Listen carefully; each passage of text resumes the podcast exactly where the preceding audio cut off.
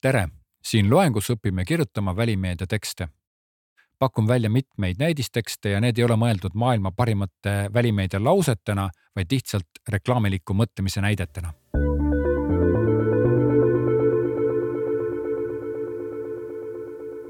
esiteks punkt number üks. välimeedia tekst tuleb kirjutada sedasi, et see töötaks koos pildiga. kui sul on pilt ees, siis teksti kirjutades mõtle, kuidas see välimeedia reklaam elama hakkaks. näiteks pildil on käsi, mis ulatab koerale kausitäie koeratoitu. all nurgas on koeratoidu pakend ja logo. loen sulle ette kaks varianti välimeedia tekstist, vaata, kumb sulle parem tundub. esimene tekst. uus koeratoit, seda kõik koerad armastavad. või siis teine tekst kuidas avaldada koerale armastust? küsimärk. no mulle tundub, et armastuse avaldamine on kuidagi südamlikum ja tekitab rohkem emotsioone. kuidas sulle tundus? punkt kaks. mõtle sõnades. kuidas see käib? kõigepealt kirjuta välja see, mida tahad ütelda ja seejärel taanda teksti. näiteks oletame, et sa tahad kommunikeerida sellist sõnumit. meie tootevalikusse on lisandunud uus toode visuaalil on ainult tootepilt ja tekst. millise sõna saad siit kõigepealt välja jätta? no pakun, et meie. järele jääb siis tootevalikusse on lisandunud uus toode.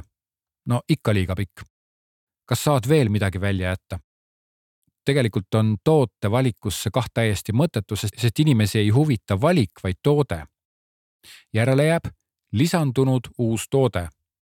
no tegelikult lisandunud on ka pikk ja lohisev sõna. järele jääb uus toode. jah, see võib-olla natuke klišee, aga ikkagi sellise pika mõttekäigu tagajärjena jõudsime nii lihtsa sõnapaarini. kolmandaks. kolmandaks, ära eelda, et kõik soovivad juurelda, et mida sa selle lausega öelda tahtsid. seega kirjuta nutikalt, aga mitte liiga nutikalt. näiteks kui paneksime sellesama välimeedia reklaami tekstiks see ei ole vana. siis selline tekst võib segadusse ajada, sest sa pead mõtlema, et mis siis on see vana ja miks siis pildil olev toode ei ole vana. väga, väga sihuke segane. neljandaks, ole sihtgrupipärane. kõik reklaamid ei ole suunatud kõikidele ja see on välimeedia teksti kirjutajale ainult hea, sest sinu reklaam ei peagi kõikidele meeldima aga sihtgrupp peab seda raudselt mõistma ja sihtgrupile peab see meeldima. näiteks selline tekst. kaheksa gigahertsi sinu rauas. ei ütle tavalisele inimesele mitte midagi, aga arvutiinimene teab kohe ja saab aru, et tegemist on protsessori kiirusega. praegult on aasta kaks tuhat kakskümmend ja kaheksa gigahertsi on vist praegu veel sihuke noh, midagi, mida tasub nagu mainida.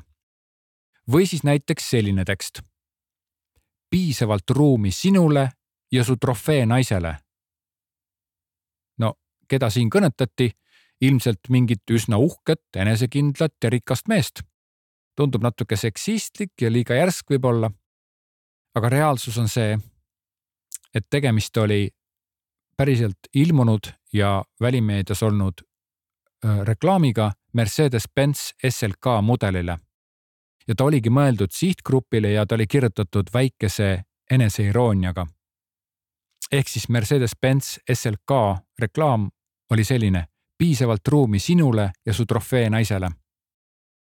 kui me selle tänasesse päeva paneme, siis Dacia Dusteri ostjad selline reklaam ei kõneta absoluutselt üldse ju. viies punkt tekita emotsioon, no siit ei saanud mööda minna mitte kuidagi, sest kui reklaami nähti ja ta ei tekitanud mitte mingit tunnet, siis see on väga vähese kasumlikkusega reklaam. ROI mõistes oled isegi raisanud raha. pakun siin loengu alguses mainitud näidisele jätkulugu. jõudsime siis sõnadeni uus toode. aga siin ei ole ju emotsiooni absoluutselt. kuidas oleks näiteks nii, midagi uut ja küsimärk? no ikka on nagu emotsiooni vähe. aga äkki hoopis niimoodi. see hakkab sulle meeldima siin on juba emotsiooni natuke rohkem. aga kui sul on lai sihtgrupp, siis selline lause võib olla, et sobib. aga miks mitte näiteks kasutada ära naabrist parem hoiakut. ja kaaluda midagi sellist. sinu naabril see juba on. noh, kaht tekitab küsimusi, aga mõjub juba emotsionaalsemalt ja äratab tähelepanu. või siis koguni võiks olla selline lause. meie konkurendid vihkavad seda. No ilmselt on see nagu natuke liiga palju. aga mõnel puhul on nii, et konkurentide vahel tekib sihuke sõbralik tögamine, et siis sellisel puhul võiks midagi sihukest kasutada küll. aga üks on kindel, see lause tekitab emotsiooni.